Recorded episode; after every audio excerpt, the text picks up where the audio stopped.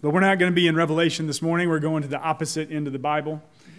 Believe it or not, we're going back to Exodus. It has been um, maybe four, five, six weeks, I don't know.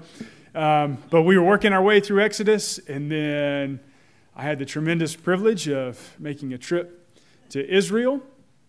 And um, so I had folks filling in for me, and then I came back and I shared a little bit off and on about that trip.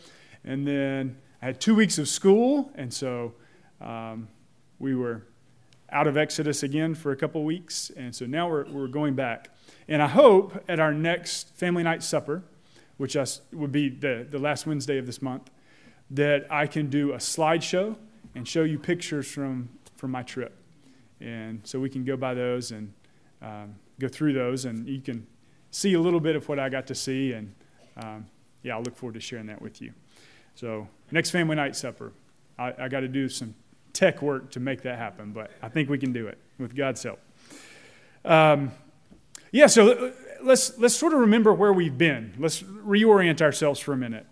Um, we began with Exodus and the people in slavery, the people in bondage. Of course, Joseph had come there, um, sent by his brothers into slavery but what they intended for evil, God meant for good. And so later, when famine came, all his brothers and family came to Egypt hoping for relief from famine. And lo and behold, who was the second person in command in the whole country and who provided food for them? Joseph. But over time, as the family grew and became uh, greater in number, so also did Joseph pass away, and the generations passed one to the next, and a new Pharaoh came who imprisoned and enslaved the people, and for 400 years they worked in bondage in Egypt. And then the scriptures tell us that God looked and saw the plight of his people, he saw their suffering. And so he called Moses to go and to set his people free. Moses, who had, had been born under a curse. Remember, Pharaoh said that all the male children two and under were to be killed so that there would be no uprising. And so his mother and his sister placed Moses in a basket and exposed him to the elements and placed them in the river. That's not the piece we were singing about, is it? They placed him in the river and sent him off into death. And he floated downstream until, in God's providence, who was there? Pharaoh's daughter. And she drew him out of the river. That's what Moses means, to be drawn out. She drew him out of the river. And guess who was there to bear witness to this? Miriam Moses' sister. That's a key part, actually, for later. And who is it um, that she recommends to care for this baby until he's done nursing? His own mother, right? And so you see all this unfold. Moses' life fast forwards, and he sees as an adult one of the Egyptian taskmasters beating one of the Hebrew slaves. And so what does he do? He strikes down the Egyptian, buries him in the, in the sand, flees to Midian, where he meets the priest of Midian, marries one of his daughters, becomes a shepherd, eventually meets God on the mountain in the bush that burns without being consumed. And God speaks to him and sends him back to Pharaoh and reveals his name to him I am who I am, and, and calls him to go to Pharaoh's courts with a staff in his hand that turns into a serpent and swallows up the serpent who is Pharaoh and wears that emblem upon his headdress and to lead God's people out of slavery into freedom. So he goes with Aaron, his brother, who later becomes the priest of Israel, and they confront Pharaoh, and there's this back and forth and back and forth, and the ten plagues unfold until the last one arrives, which, which Chip preached on, which was what? The Passover, the, the death of the firstborn, and the Passover lamb is slain, the blood is wiped upon the doorframes, and the form of a cross, and the angel of death passes over all Israel but strikes down all the firstborn of the livestock and of the people, and even Pharaoh's own son. And he's had enough. And he says, Go. And they go. But they take an interesting route, and the Lord sends them around a different way.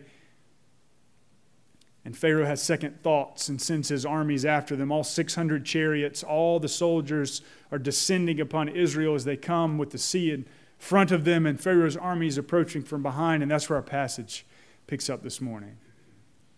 So, yeah, we're going down to the river, going down to the sea to witness the Lord's deliverance. So, if you'd like to read along with me, um, returning to Exodus chapter 14. It's a bit of a longer passage, but it is riveting. We'll begin with verse 10. Verse 10 of the 14th chapter of Exodus. Listen carefully and listen well. This too is the word of the Lord. When Pharaoh drew near, the people of Israel lifted up their eyes, and behold, the Egyptians were marching after them, and they feared greatly.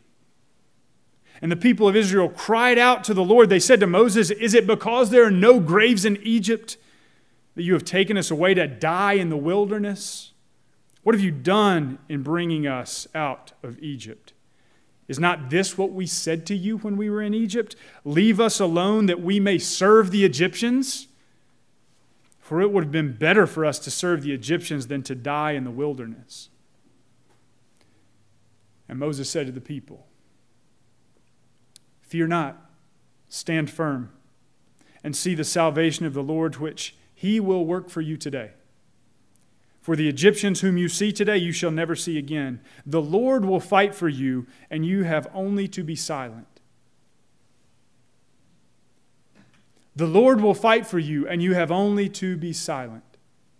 The Lord said to Moses, Why do you cry to me? Tell the people of Israel to go forward. Lift up your staff and stretch out your hand over the sea. Divide it that the people of Israel may go through the sea on dry ground. And I will harden the heart, hearts of the Egyptians, so that they shall go in after them. And I will get glory over Pharaoh and all his hosts, his chariots, and his horsemen. And the Egyptians shall know that I am the Lord when I have gained glory over Pharaoh, his chariots, and his horsemen. Then the angel of God, who was going before the host of Israel, moved and went behind them. And the pillar of cloud moved from before them and stood behind them, coming between the host of the Egyptians and the host of Israel. And there was the cloud and the darkness, and it lit up at night, without one coming near the other all night. And then Moses stretched out his hand over the sea, and the Lord drove the sea back by a strong east wind all night and made the sea dry land, and the waters were divided.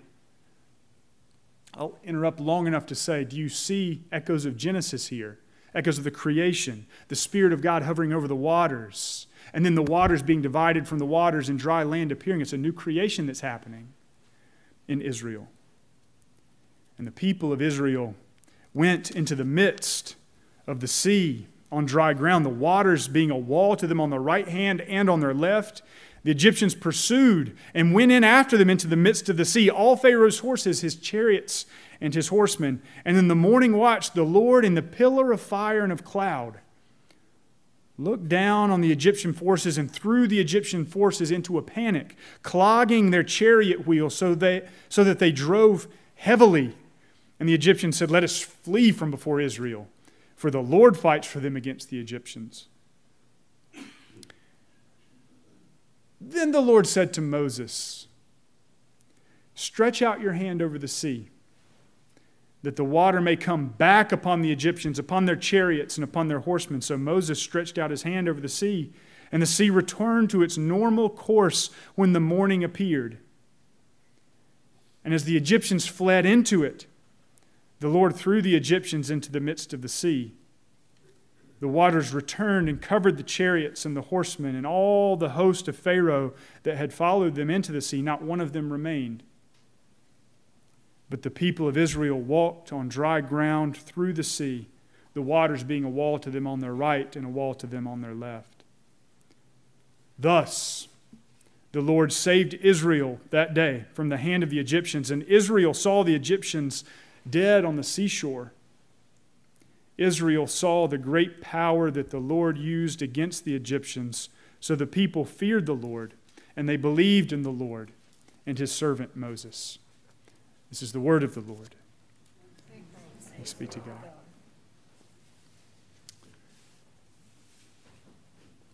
Let us pray.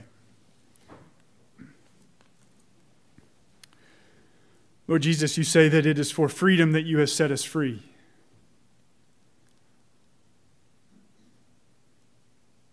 And so now, as we move in the midst of our own Exodus journeys,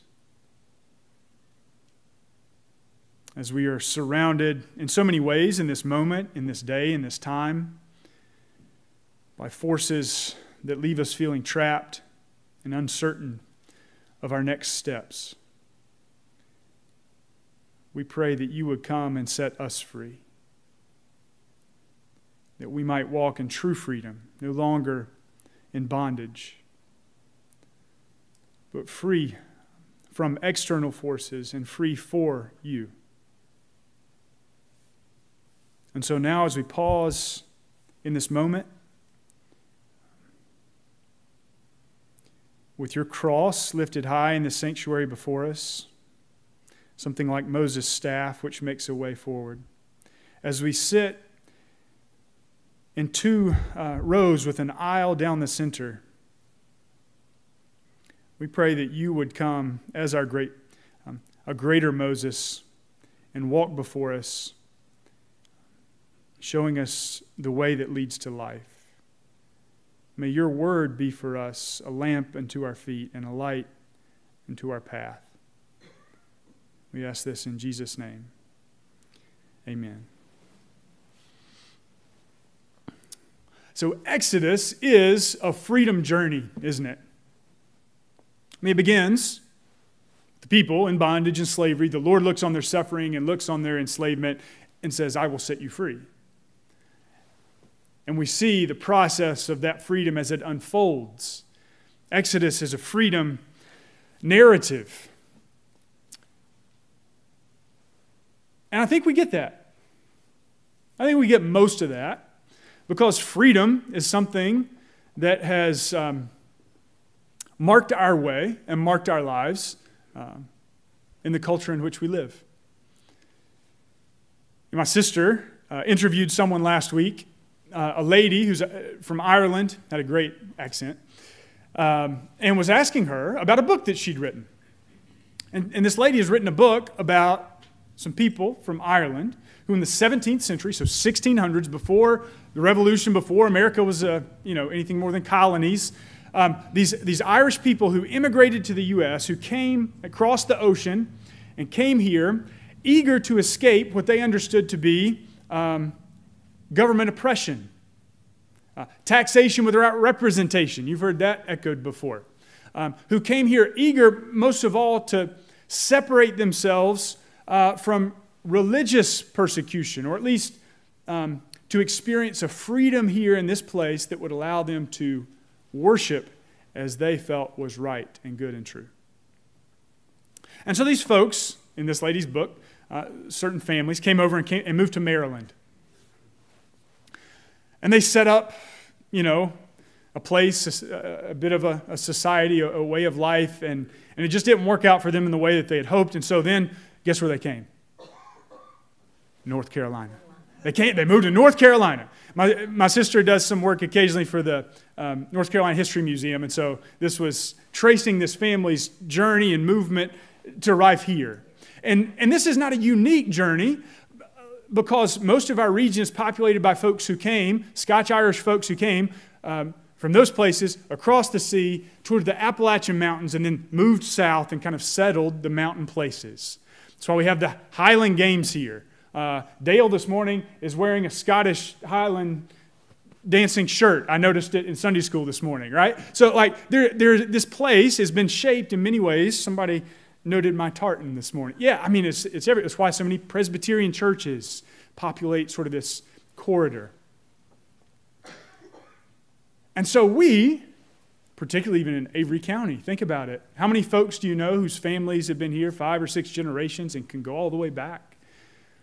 Um, from father to son, mother to daughter, generation to generation to generation, this idea of freedom, this idea of autonomy, this idea um, of making decisions for ourselves in a way that no one else has say has been the ethos which has populated our minds and our hearts and it's just sort of been the air that we breathe. We don't really know what it is like to live outside of that environment. Freedom right?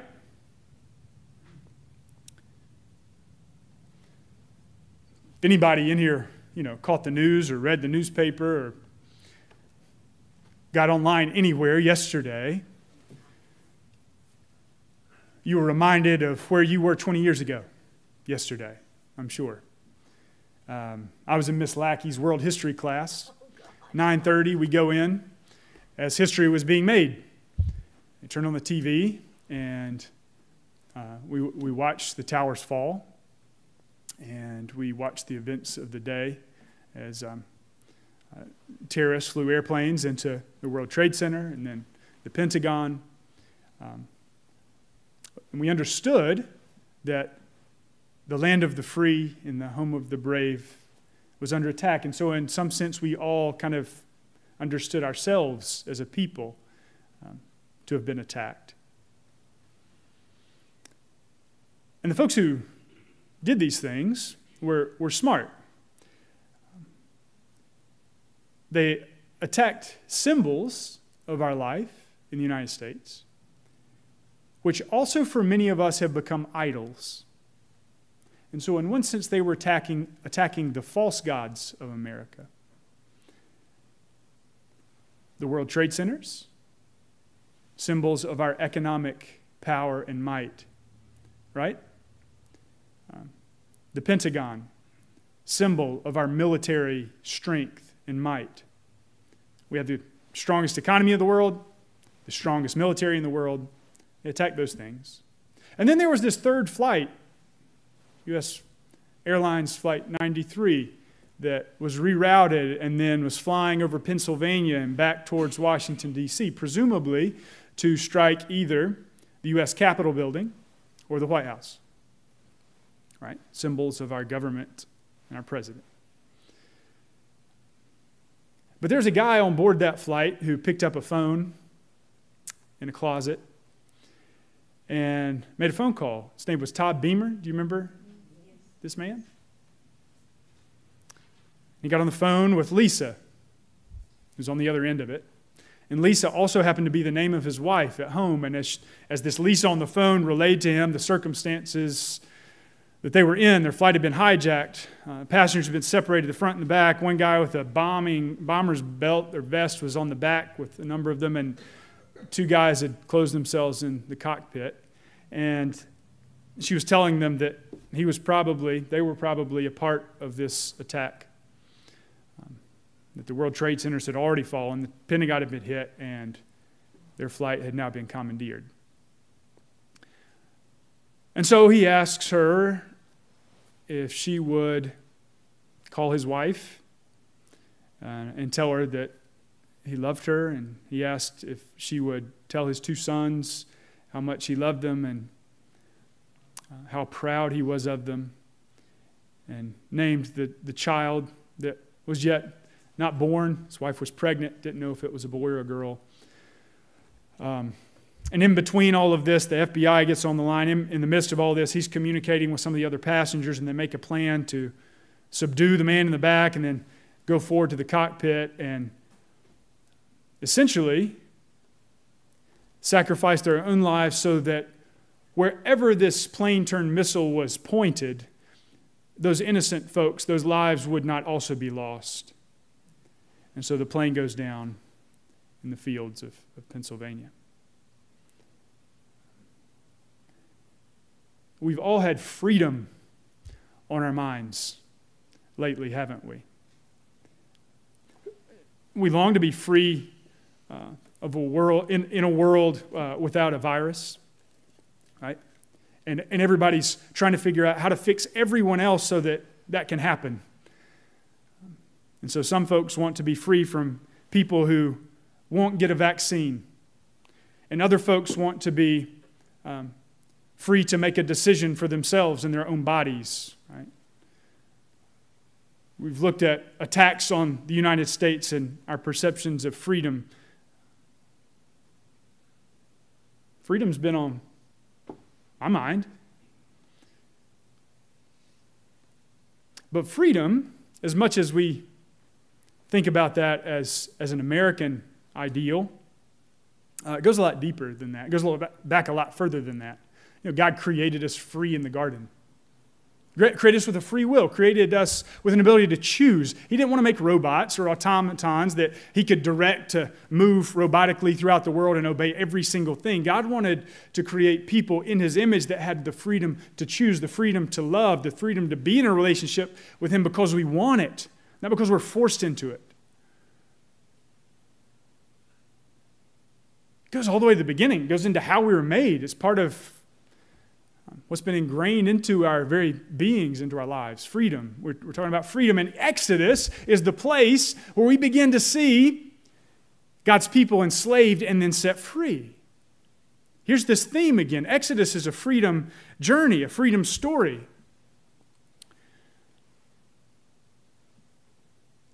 And so I want you to notice something pretty amazing. Now, I have managed to stretch this out for like two or three months now, this Exodus thing. But actually, if we get into it, you know how long it takes for the people to be set free? We just got to it today, right? And make it through the water. You know, 14 chapters. So God sees his people enslaved by these external forces. And he says, I'm going to set my people free. It takes 14 chapters, it takes 10 plagues and a walk through the water, and the greatest empire known in the world at that time is completely uh, overturned. Pharaoh, the most powerful man on the face of the earth, is swallowed up in the sea. 14 chapters, 10 plagues, a walk through the water. God's done it. You, I mean, do you see how easy that is? Wow. And do you know what the people did? Well, they stood there and were silent and watched. That's what Moses told them to do, isn't it? He said, Be quiet, have faith, watch. The Lord will secure for you this day victory and freedom. Of course, the passage through the sea points us to baptism, doesn't it? In baptism, we pass beneath the waters where all our enemies are drowned and we are raised up, free from them. You see how that plays out, right? So when we see the, the passage through the sea, it's a new creation. The Spirit hovers, the waters are parted, dry land emerges, the people move from slavery to sin and death and Pharaoh into freedom. A new way, a new life. And so the same thing is happening with us in baptism.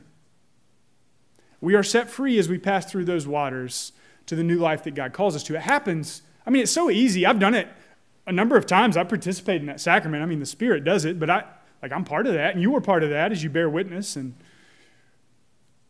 I mean, Jonathan Pritz was not that heavy when we were in the fellowship hall, and you know, I took him down beneath water and raised him back up. It happened like that. Like if you if you blinked, you might have missed it. It wasn't that hard. You know how many more chapters there are in Exodus? 26. So Exodus is a freedom story. Let's get, let's get this straight. God sets the people free in 14 chapters, but then there's 26 more. Now, wouldn't it have been a great opportunity? I mean, you could even count 15 because Exodus 15 demonstrates the great celebration that happened on the other side of the sea. The people get to the other side, they see all their enemies are destroyed, and they celebrate, they worship, they praise. And here it is. Guess who was there by the sea leading them with the tambourine, leading them as the people worshiped? Miriam. Miriam's the one who led them in worship. Because just as Moses had been dead, but then was brought and drawn out of the water and was brought to life, so too the people Though they were dead, Pharaoh's armies, I mean, what are they going to do about 600 chariots? They're, they have no weapons. Have been led through the waters, moved from death, and now are entered into life. And Moses, I mean, Miriam's the one who right there is leading them again. Just like you being dead in your sin, walked through the water, were passed through the water, and emerged on the other side, now set free to life. And the church receives you and leads in worship. Yeah, those themes are happening over and over again, but why 26 more chapters? What else could there be? Wouldn't that be the perfect ending point? God said, I'm setting my people free so that they might go out and worship me. They might hold a feast in the wilderness. They might offer sacrifice to me. Remember that part? That was the whole point, and now they've done it. So, what about the 26 chapters? Here's, here's where it comes down to me in real life. The external things aren't the big deal. Because the final 26 chapters, not only of Exodus, the entire rest of the Pentateuch, the first five books of the Bible, are all about the people who have now been set free from external forces, now having to be set free from themselves, from their own hearts. We spend so much time and energy and effort and emotion with all these external things right now in our world. Vaccines or not, make somebody take them or not, masks or not. Just on and on and on. We think about these external forces, government or not. We get that. We're, we're Scotch Irish if we go back far enough, right? I mean, we get that. But we spend all our time and energy and effort on TV watching what people are doing everywhere else in the world And you know how fast God can take care of the external things? That's not the point. Often the external things are what reveal the real problems that we face, the real freedom that we need to experience, which comes right here. I'm, I'm doing this to myself because I mean me. Right? The inside stuff, your heart. Watch how it plays out in the 26th chapter. So, after the people, I mean, the people were in Egypt, they said, don't do this because it's better for us to serve and be slaves in Egypt than it is for us to go out and be free for God. Um, we'd rather not go, Moses, but then they end up going. And so they make it out, and so they get to the sea, and Pharaoh is coming behind them, and they say it again. Wouldn't it be better if we just stayed and we could, be eat, we could eat and be full and, and live than come out in the wilderness and die?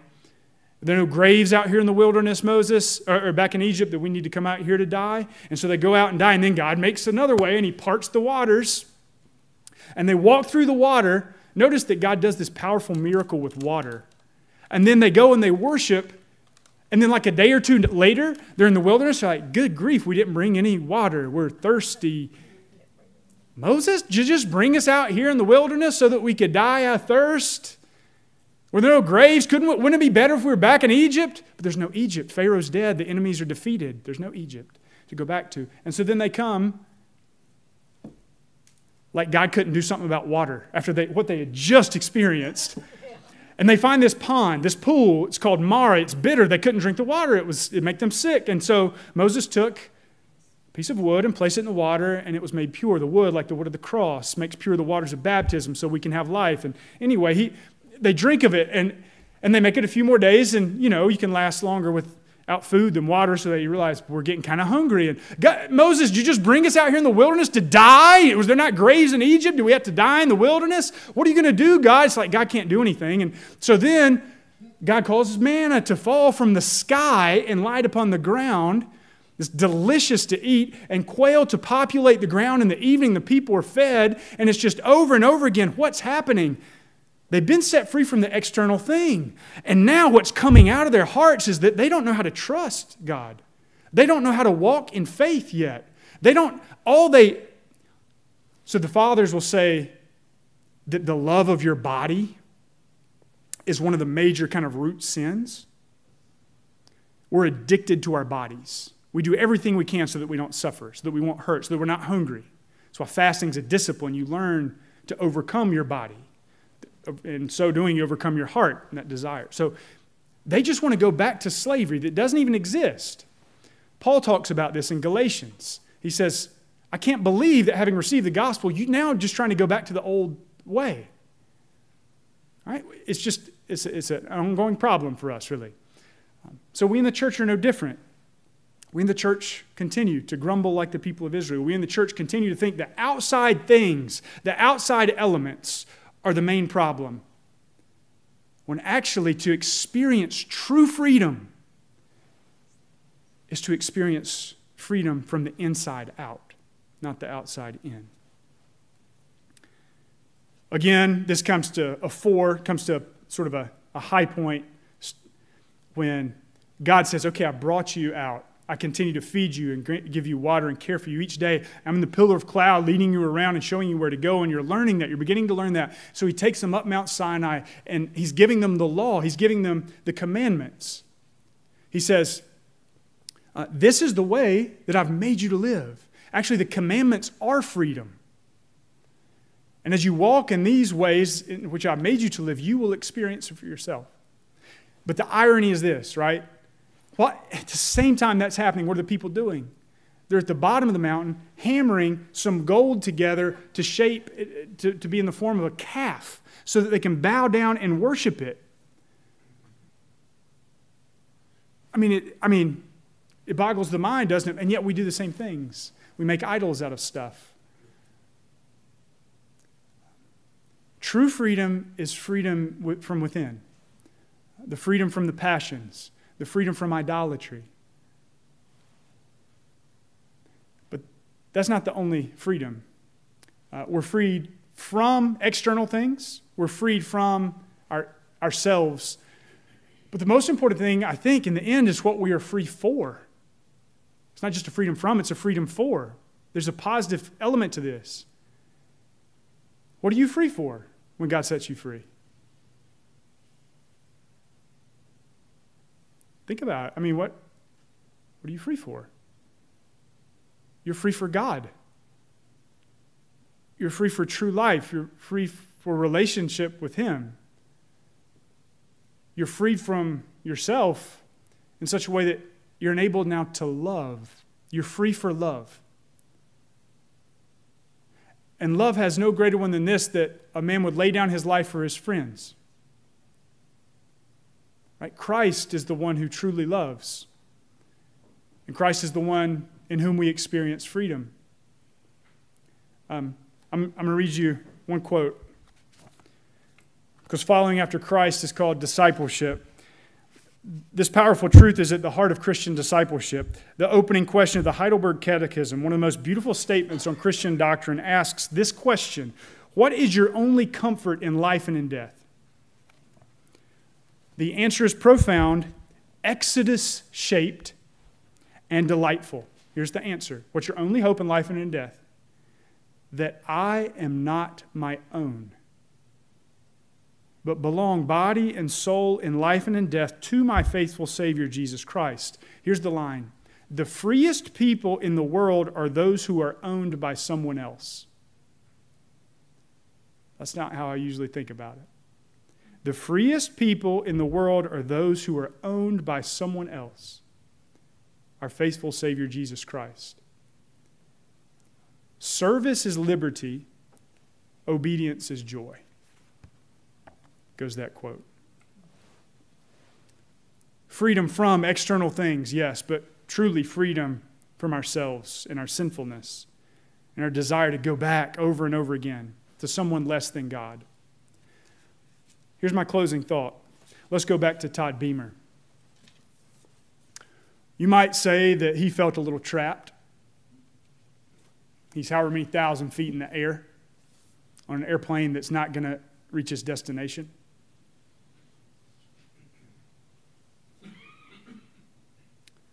What did he think of? His wife, his children, his family friends, neighbors, surely his country. And then he asked Lisa one final favor. He said, Would you pray with me? As he said, Oh, Jesus, help me. They prayed, Our Father, who art in heaven. They prayed the Lord's Prayer. And then they finished with the Lord's Prayer and they prayed Psalm 23. Now, those are the two prayers, honestly, when we're in a bit of a hurry and need to go to bed at night that Lily and Anna and I pray. The Lord's Prayer in Psalm 23. The Lord is my shepherd, I shall not want. He makes me lie down in green pastures. Yea, even though I walk through the valley of the shadow of death, I will fear no evil, for you are with me. Your rod and your staff, they comfort me. You prepare a table before me in the presence of mine enemies. Thou anointest my head with oil, my cup runneth over. Surely goodness and mercy shall follow me all the days of my life, and I will dwell in the house of the Lord forever. And then, you know, his famous line let's roll. Right? He had come to the place where he was thinking of his family, he was thinking of those he loved, and he was willing to lay his life down that others might not know death. His external circumstances could not have been any worse. He could not have been any more trapped or any more enslaved. But he, he, knew and had in that moment an inner freedom, didn't he? To lay down his life, as the others on that plane so courageously did. I want us to get to that point. You and me together.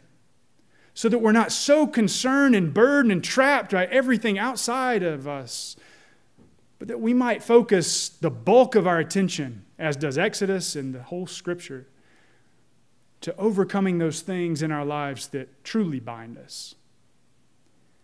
So that we can be free from all of that and free for God.